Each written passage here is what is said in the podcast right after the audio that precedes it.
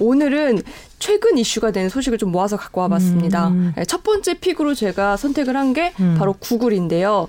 아, 최근에 이 보도 좀 많이 보셨을 거예요. 그렇죠. 공정위가 구글을 제재했다. 제재했다. 게다가 과징금이 2천억이었죠. 액수가 그렇죠. 예. 어마어마했습니다. 네. 그런데요, 이거 조사 시작한 지 5년이 됐어요. 음. 나 이번에 5년이 지나서 결과가 나온 거거든요. 네. 일단 어떤 거에 대해서 저 네. 제재를 내렸는지 설명을 좀 해주실까요? 네. 음. 간단히 말하면 시장 지배적 지위를 남용했다는 건데 2013년도에 이 삼성전자가 처음 갤럭시 워치를 출시를 했어요. 근데 이때 아, 우리는 그동안 쓰던 구글 OS를 안 쓰고 아, 우리만의 자체 개발한 OS를 쓰겠다라고 했습니다. 네. 그래서 뭐 앱도 한 70개 개발을 해놨는데 구글에서 여기에다가 제동을 건 거예요. 아니다, 너네는 자체 개발 한 OS를 쓸 수가 없다. 왜냐하면 파편화 금지 계약이라는 걸 우리가 했기 말도 때문이다. 뭐예요? 네. 파편화 금지 계약 이게 또좀 어렵습니다. 좀 편하게 말을 하면요, 이 구글 OS를 변형한 또 다른 OS를 이 다른 기기, 모바일 기기를 제외한 뭐 스피커도 있고 watch도 있고 여러 기기가 있겠죠. 네. 이런 기기에서도 개발하거나 사용하는 걸 금지한다라는 계약입니다. 그러니까 구글의 안드로이드 체제가 있는데 네. 안드로이드 체제를 바꿔서 수정해서 쓰는 거를 막겠다. 그렇죠. 그거를 모바일 기기뿐만 아니라 다른 기기에서도 똑같이 못하게 하겠다라는 그런 계약이죠. 구글과 이제 애플 두 체제로 이제 양분이 돼 있다 보니까 네. 삼성은 어쨌든 애플에 대항해서 뒤늦게 들어가서 안드로이드를 쓰면서 시작을 할 수밖에 없었는데 네. 이제 쓰다 보니 아 이거 우리가 이제 OS를 좀 해도 되겠다는 생각이 든 거예요. 네, 그래서 이제 그렇죠. 지금 말씀하신 그런 갤럭시 워치에 새로운 걸 도입을 하려고 하니 음. 구글이 아니다. 그거는 뭐할수 없다. 그래서 이제 어떤 경쟁업체 의 시장 진입 자체를 막았다는 거죠, 그죠? 네, 그렇습니다. 근데 뭐 제가 이제 구글 편을 드는 건 아닙니다만 구글 네. 입장에서는 우리가 실컷 다 만들어서 이만큼 쌓아놨는데 그거를 처음부터 다시 니네가 따라오려면 따라와라. 근데 우리 거를 바꾸지 마라 네. 하는 거는 또 나름 일리가 있는 주장 아닌가 싶기도 한데요. 그게 구글의 그동안의 네. 이제 주장이었고요. 그런데 이게 모바일 기기뿐만 아니라 다른 기기에까지 적용을 시키는 게 맞냐라는 거에 조금 의문이 있었습니다. 음. 2011년부터 사실 이 계약이 어, 강제로 어, 맺어지게 돼서 시작이 됐거든요. 그러니까 벌써 굉장히 오래 되긴 했죠. 그러면서 이제 실제로 그러면 이 어, 안드로이드의 점유율이 어떻게 변했는지를 좀 봤어요. 네. 그랬더니 2010년에는 이 애플을 제외하고 애플은 어차피 자체 개발한 OS를 쓰니까요. 2010년에 38% 정도밖에 점유율을 차지를 못했거든요. 그런데 2019년 98%까지 올라옵니다.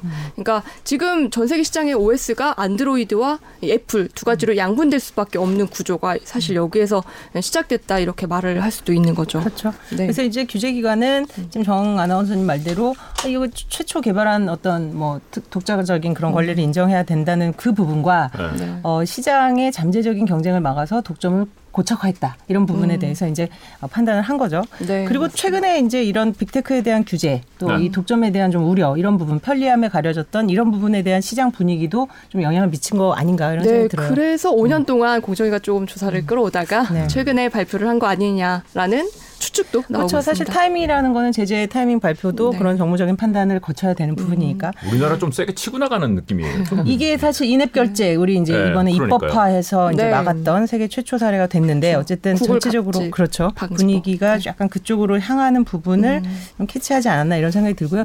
네. 두 번째 주제로 가시죠. 네. 두 번째 주제 제가 픽한 건 바로 반값 복비와 서경석 씨입니다. 서경석 씨. 네, 두 개가 왠지 연관이 없을 것 같은데 네, 네. 굉- 최근에 굉장히 이슈가 크게 됐었어요. 공인중개사 자격증 따셨잖아요. 어, 1차만 합격을 하셨다고 제가 아, 들었는데. 2차만 네. 합격한 거예요?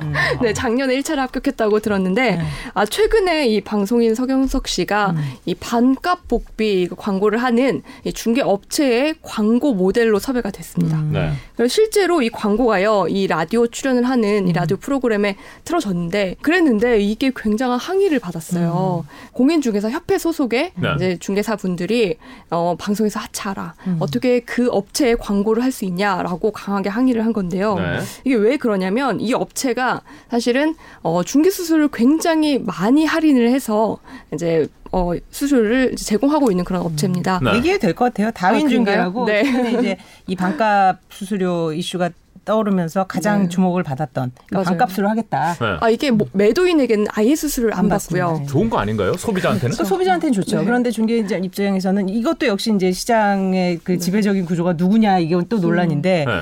본인들은 중개업을 시험을 보고 득해서 이런 업을 하고 있는데 네. 여기는 전혀 어떤 사업자로서의 권리를 얻는 노력을 하지 않고 네. 지금 중개업을 하고 있다고 주장을 하는 겁니다. 그래서 실제로 지금 법적인 다툼으로 비화가 음. 된 아, 상태고요. 공인중개사 자격을 취득하지 않은 분들이 그렇죠. 이 사업을 하는 거예요? 네, 플랫폼 업체로 사업을 하고 거기 안에 중개사분들 있긴 한데, 그렇지만. 예, 근데 사실 검찰에서 검찰을 고소를 몇 번 했는데 사실 그게 다 불기소 처분이 나긴 했습니다. 네. 그러니까 이게 업의 종류가 지금 변화하면서 새롭게 생기는 이런 갈등의 양태인 것 같아요. 그러니까 네. 이쪽에서는 나는 플랫폼으로 중개만 하고 들어오는 사람들끼리 거래를 하니까 수수료를 낮출 수 있다. 이게 본인들의 주장이고 아, 왜 기존의 이런 정해진 룰을 어기느냐. 이게 이제 부동산 중개업자들의 네. 반발이고요. 예. 그리고 이제 최근에 정부가 또 부동산 중개 요율을 낮췄잖아요. 네. 일부이긴 하지만 여기에 대한 이 협회 소속 중개사들의 반발도 굉장합니다. 사실 뭐- 그들의 입장을 생각해 보면은 요즘에 왜 네. 부동산 거래 건수 자체가 맞아요. 굉장히 줄었잖아요. 네. 근데 이제 수수료까지 줄어들면은 수익이 굉장히 맞아요. 많이 줄어들 것 같다는 뭐 생각은 좀 드네요. 그래서 저희도 취재하면서 뭐 김혜민 기자도 많이 취재했지만 그쪽 네. 입장을 들어보면 사실 어, 중개인들은 수수료가 거의 수입의 대부분인데 네. 그렇죠. 굉장히 뭐 위축돼 있다라는 얘기도 많이 하시거든요. 네. 음. 하지만 이제 집값도 굉장히 많이 최근에 올라가고 있고 아. 지금도 오르고 있죠. 그래서 이제 한 번 집을 거래할 때 내는 비용이 굉장히 그렇죠. 많기 때문에 여기에 대한 비용도 좀 이제 소비자들의 측면에서는 고려를 해야 되지 않을까 생각을 그렇죠. 합니다.